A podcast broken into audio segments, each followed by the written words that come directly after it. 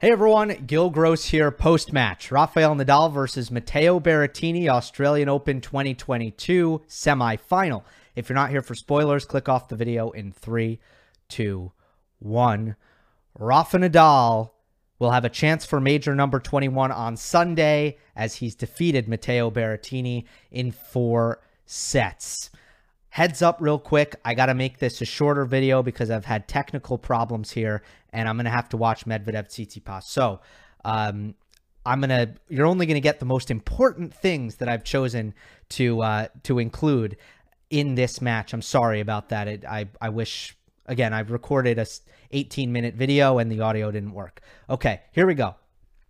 At the end of the day, um, first of all, let me acknowledge. I think it's important what a, a, another remarkable comeback from injury by Rafael Nadal, and I think that's worth repeating over and over again. And you look at the things that now you know Rafa and Carlos Moya has said about how dire things were looking at, at certain points in the last six months, or how difficult things were, and and just how thankful Rafa is to be playing and and healthy. And I'm happy for him, and I'm happy for for all of you guys, his fans, that that you get to uh, continue to enjoy Nadal playing tennis healthy. For Berrettini, you know, it felt like another match where where he couldn't do much, um, and I. It's hard for me to really criticize his performance because the way Nadal was playing, and I've said the same thing about the last three times that he's lost to Djokovic and when he lost to Zverev in Madrid, it just it, it, feels like when there's a couple guys, Nadal, Djokovic, Zverev, Medvedev, when they play as well as they can play, I just don't think Matteo has it. You know, I I don't really think he can beat them right now. Now that can change. I, I hope he proves me wrong one day uh, because I I've kind of had the correct read on all these matches. I've never picked Berrettini to beat any of these guys. I, I don't really see it. But out of all the matchups, Nadal is probably the most difficult for him. So let me take you through that and why. And Rafa, everything really worked today. The execution, I mean, if his level was the best it's been all tournament, the best it's been in 2022, I mean, everything was really, really good here. But at the end of the day, uh, Berrettini couldn't win rallies against Nadal, and you come in kind of predicting that that might be the case, but it was really, really extreme in this match. I mean, Nadal won. I th- Nadal won. Let me quickly do it. Twenty eight plus twenty four. Nadal won fifty two. Berrettini won thirty five. Fifty two to thirty five in rallies five or more shots. In rallies, four shots or less, 61 56 Berrettini. So Nadal won all the rallies. What's going to happen when the rallies are one sided? Well, you're going to see the discrepancy in second serve points won. First serve points Oftentimes, you get a free point, you get a serve plus one, you get a serve plus approach, finish the point quickly, whatever it may be. Second serve points, you're going to play the rallies, you're going to play the longer rallies. Well, first serve points, Berrettini actually won 74%, Nadal won 73%. As predicted, as I predicted before the match, it's going to be second serve points that are going to make the difference here. Nadal, 63% second serve points won. Berrettini, 44% second serve points won. Now, I will take this chance to say that's not only about the rallies, it's also about the serve return dynamics on the second serve. And Nadal was tremendous. It was the best he's done all tournament long at getting a lot of depth off of his second serve return from the deep position. He decided to use the deep position and he hit very, very heavy balls, deep balls often getting it to the Berrettini backhand despite his court position because he was really getting a lot of weight of shot on that second serve return. And he just found the range. He had the range on it, did a good job. Meanwhile, Nadal's second serve was also tremendous and way better than it was against Shapovalov. He was he only double faulted twice versus 11 against Denis and he didn't sacrifice speed. Once again, he averaged 103 miles per hour on the second serve, which is just about where it's been all tournament long. So now you get past the second serve, the serve return dynamics, which I think Nadal did really great in. And now you get to the rallies and you have the Berrettini backhand, which, first of all, Nadal is very good at getting to because he's great at taking his backhand down the line, even even when he needs to redirect a ball that's coming very hard. And that's important because it's not like Berrettini could get into the deuce side rallies and put Nadal in the backhand cage and keep it there. Nadal was excellent at redirecting his backhand down the line. He's very good at that. Not as good at using it as a finishing shot, but he's great at pattern changing, going down the line to change the to change the rally basically, not to finish the rally. Um and on his forehand what he did so well in this match is he used the heavy topspin short angle. It did a bunch of things. Um, obviously, the sharper the angle, the harder it is for Berrettini to run around and hit a forehand. That's the first thing. But the second thing is that's not a fast forehand. He actually took speed off and added topspin, and he took away depth. And you're thinking, Gil, some of those things are bad. Don't you want to hit it hard and deep? right? No, uh, not against Berrettini's backhand. And Nadal had such a good feel for how to attack Berrettini's backhand. The best thing to do, unless you're trying to end the point, but I'm talking about on like the setup shot, uh, the best thing to do is to get it up above Berrettini's shoulders. And you see a lot of right handers with great kick serve doing that really well. Well, Nadal's forehand with the amount of RPM he gets on it, it's kind of like a kick serve. It's basically a kick serve, which makes it so difficult on Berrettini, who had to hit so many, even at six foot five, so many backhands above his shoulders. And there's something with Berrettini's backhand when when you give him pace and you hit it low, he can actually lean into it and get good, you know, good weight of shot, good speed on his backhand. When you don't give him pace and you get it above his shoulders, he hits it very slow, very attackable, and that's where Nadal is going to continue to tee off on those forehands. So he was able to attack that backhand in the right way. And then Berrettini just doesn't have options. And quite frankly, I don't know what he's supposed to do on his backhand. Uh, he the problem is he usually will trade safe cross court and wait for his chance for a forehand. But against Nadal, he, when he goes cross court, he is hitting into one of the great weapons in the history of the sport. He is so outgunned. The firepower difference is is just incredibly stark and the consistency difference is is just as bad and you know, it's just a losing pattern to go cross court uh, to Nadal's forehand, and he gets attacked going cross court. But he just doesn't have the ability to take that ball down the line with enough consistency over the high part of the net with the closer baseline, having to redirect from a timing perspective. He can't slice. We talked about Nadal's racket speed and his topspin and how you can't really slice against him. What I think he tried to do at the start of the match was actually slice it down the line to get it to Nadal's backhand. It's too hard. He just he can't execute that. So I don't know what Berrettini can do other than improve his backhand against Nadal.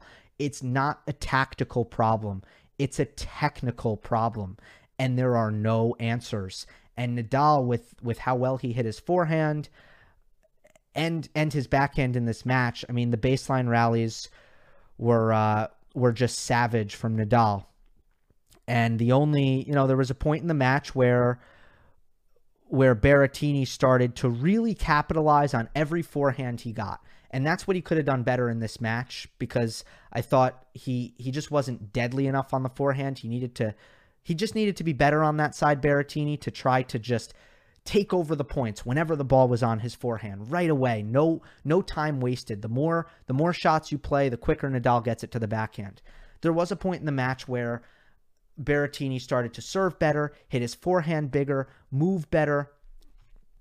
And obviously, he played an incredible return game in the third set. First time he got a break point on Nadal's serve in um, in five sets. Broke serve. Nadal didn't even do much wrong in that game. It was just great by Berrettini. And I I have to shout out Nadal's serving performance once again in the fourth set for you know once again first of all stopping Berrettini's momentum and getting him through a point in the match where he started to look a little bit tired, which is probably the only critique you could possibly bring against Rafa Nadal in this performance, is that he did look a little bit tired through the end of the four, uh, end of the third set and the fourth, but he served incredibly well. And any fatigue that he might have been feeling or any you know sense of slowing down was uh, was uh, basically minimized and neutralized by how well Nadal served, making 17 of uh, or winning 17 of 20 first serve points and making 20 of 26 in the court. And that gave him a chance to play a good return game at 3 4 and end up breaking for the match where Berrettini missed some really bad forehands, made some errors, missed some first serves, but Nadal also came up with some great plays, hit some great second serve returns in that game, and that was all she wrote. That's also all the time I have as Medvedev and Tsitsipas are beginning. I really do think that I was able to capture the essence of this match in in 11 and a half minutes. But um Nadal in the final in Australia once again Sunday. Winner of Medvedev versus Tsitsipas. Hope you enjoyed. Don't forget to subscribe and I'll see you next time.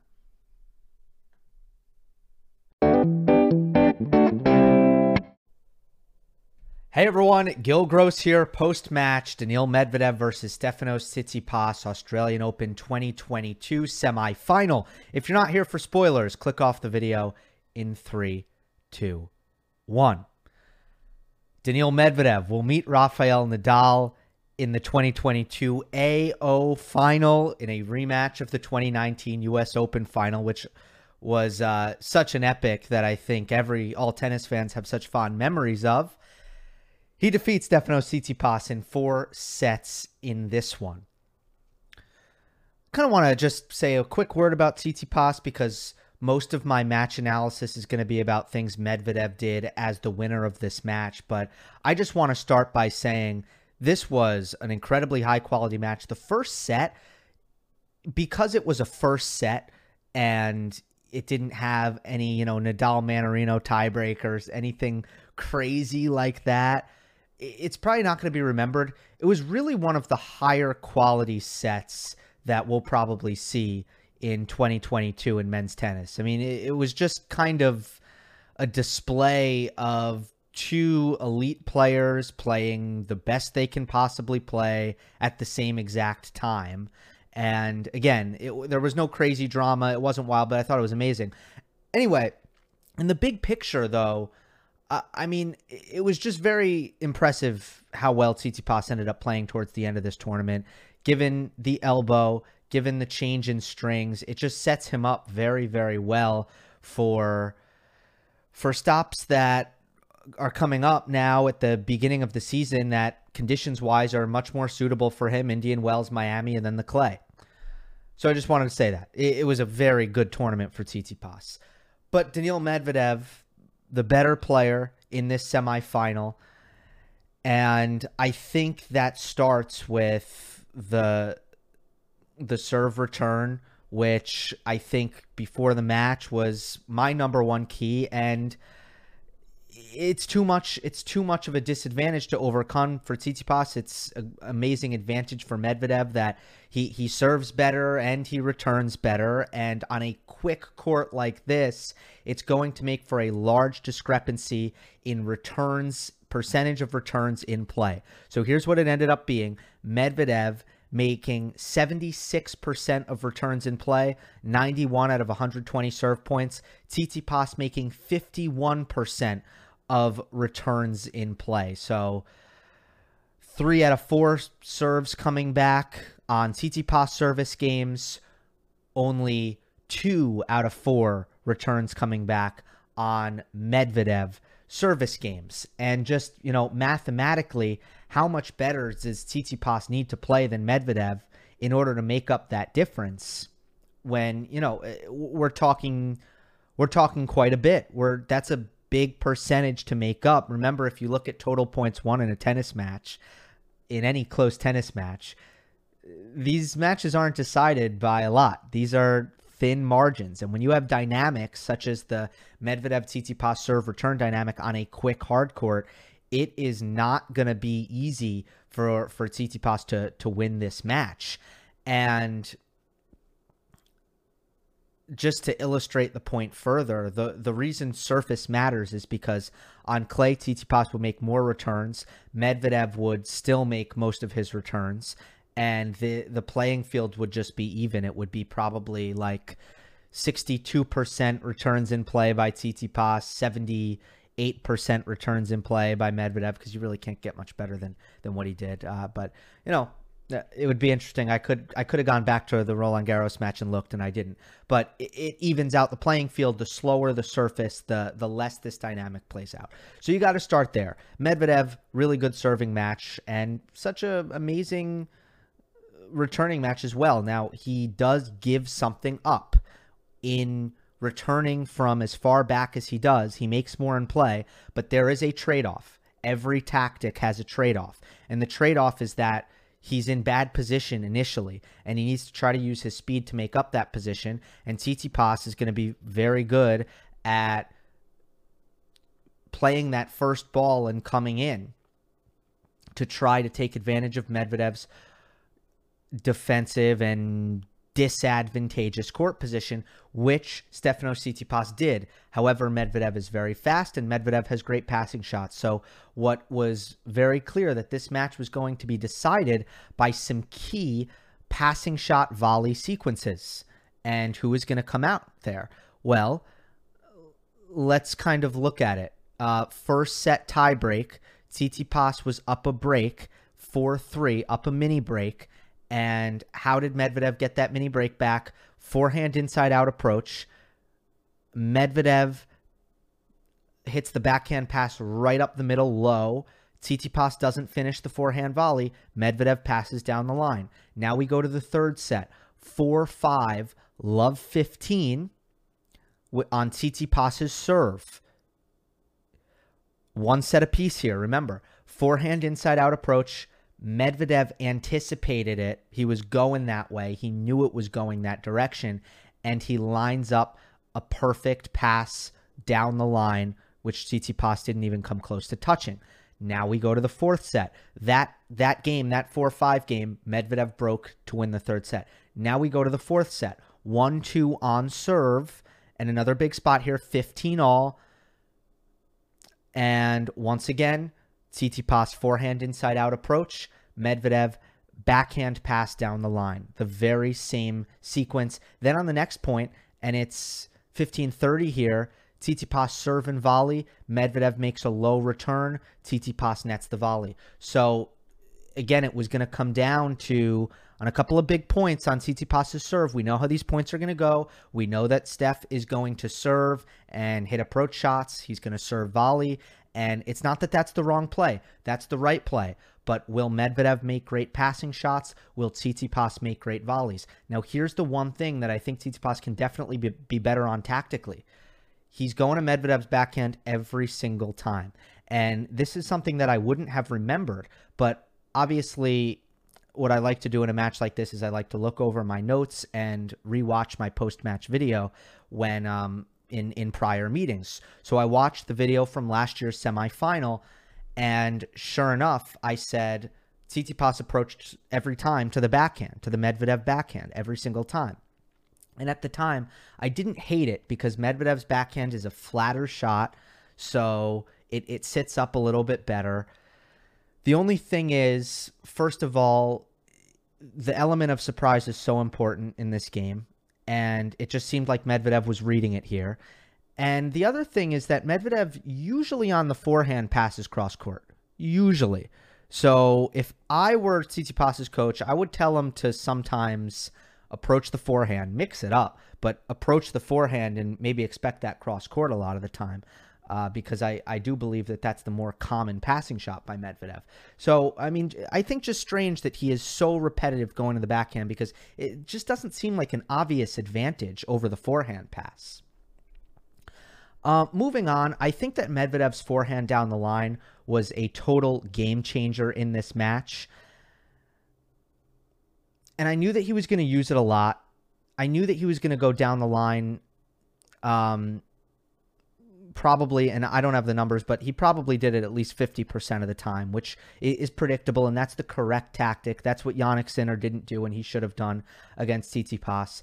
But offensively is where Medvedev was able to surprise me. He really leaned in and hit a lot of great aggressive forehands down the line, and that's what he needs to do to attack the weak point of Tsitsipas's baseline defense. Let's take a moment to, to talk about Tsitsipas's backhand in this match. I talked about how it was really bad in last year's semifinal. It was good in this match when his when he was set. Like when when they were exchanging backhand to backhand and Tsitsipas was in position to hit the backhand, he hit that one-hander great. Didn't try to do too much with it. Uh, actually, you know, hit some very clutch, aggressive backhands in this match didn't really do any damage down the line, but it, it's tough with Medvedev's speed, and I don't really think that that's quite necessary. I thought Tsitsipas hit it really well. It's the defense that's not there. I mean, it, he just he's not comfortable when he's rushed or on the stretch on the run um, with that shot, but particularly when he was rushed. And I just thought that Medvedev took advantage of that on a consistent basis with his forehand down the line. And uh, that was a real key because in a lot of respects, Tsitsipas was was toe to toe as good, if not better, than Medvedev in the baseline exchanges. But that was one area where Medvedev was was really gaining ground. I thought it was the key shot for Daniil. I do want to address the set that Tsitsipas won. It was the second set. And again, the, the quality was really high. There was a lot of good serving in this match. But in the second set, this was a, a melt by Medvedev, and it's definitely worth discussing because we've seen this for Medvedev. Uh, he hit a double fault at 30-15. Then he hit a unforced error forehand in the midcourt at 30 all first ball. Then at 30-40, he hit another double fault. And then he, and it was like, whoa, that came out of nowhere. That was weird. And it, it was just strange. And then he starts screaming at the umpire about Apostolos Tsitsipas, Steph's father, his coach, and how Steph's getting coaching. And he's screaming, he's losing it. And it's hard for me to separate the um it's hard for me to separate that meltdown on the court there uh, on Medvedev's service game and what occurred afterwards with him being so upset. I think, my, you know, my read on this situation is that he got really pissed at Apostolos there and it, it got in his head. And, and Medvedev needs to work on blocking out the externals and the things he can't control and keeping calm in these situations because you know these incidents just add up. And in this case he wins the match so it doesn't cost him. But i mean famously obviously in Cincinnati you have the camera incident which turned around that match against Rublev. At the US Open in the semifinal against Thiem the umpire didn't let him challenge and he completely lost it and and lost his focus and lost the first set. Jim Courier asked him this after the match and Medvedev admitted that it doesn't help him to to get, you know, lose his cool like this. So it's definitely something he still needs to work on. The maturity is not really on par with uh, some other players, some of his rivals. You know, j- just a weakness, just like anything else for Medvedev. Um, I also I, I just I have to add and I, I usually don't make these comments, but um I, I like Medvedev. I I think he's uh, a great personality to have on tour. He's a I, I love the honesty. I love the quirkiness. I love all that. I do wish he treated umpires better. I definitely don't don't like um, how he treats umpires, and, and that's one thing that I, I would love him to uh, try to change. Um, lastly, yeah. So so Tsitsipas wins the second set off of that off of that meltdown. But I also want to credit all the you know great tennis that Stefanos played in this match. Again, I thought it was a, a good level from him. Uh, I, I do want to end on the fatigue factor just to kind of address it, because most uh, most people picking Tsitsipas in this match assume that Medvedev would be tired. I just want to kind of make a make a statement about fatigue in, in with with Medvedev. You, uh, I understand, right? Because there's no history of Medvedev playing long matches at the end of majors besides 2019 US Open and then coming back and being fine the next match. There's no history of Medvedev as an Ironman like that. I just want to say this. If you expect to win majors, you got to be able to play long matches and come back in two days and play another really good four or five set match. It's just, for the most part, it's a requirement. And I know that there can be some incidents like like Medvedev had at the US Open last year where he only drops one set, but it's just it's not always going to be like that. So if if you think Medvedev's a champion, then these are the kinds of matches that he's going to need to win. You know, you can't play a five setter and then just be toast the next round every single time if you're going to be a champion and win multiple majors. So this was this was good to see from Medvedev. Um, it was definitely another question answered, and you know that th- this was an intense match, but I expect him to have his physicality with him for the final against Rafael Nadal as Medvedev looks for his second and Nadal looks for his 21st. I'll have a preview out for you guys tomorrow. Make sure you look out for that. Remember, you can join to support the channel for $2 a month. Hope you enjoyed. Don't forget to subscribe. I'll see you next time. You know, when you're listening to a true crime story that has an unbelievable plot twist that makes you stop in your tracks? That's what our podcast, People Are the Worst, brings you with each episode. I'm Rachel. And I'm Rebecca. We're identical twins who love true crime cases that make you say, didn't see that coming, and we hate the people responsible for them. Listen to People Are the Worst now on Apple, Spotify, or wherever you get your podcasts.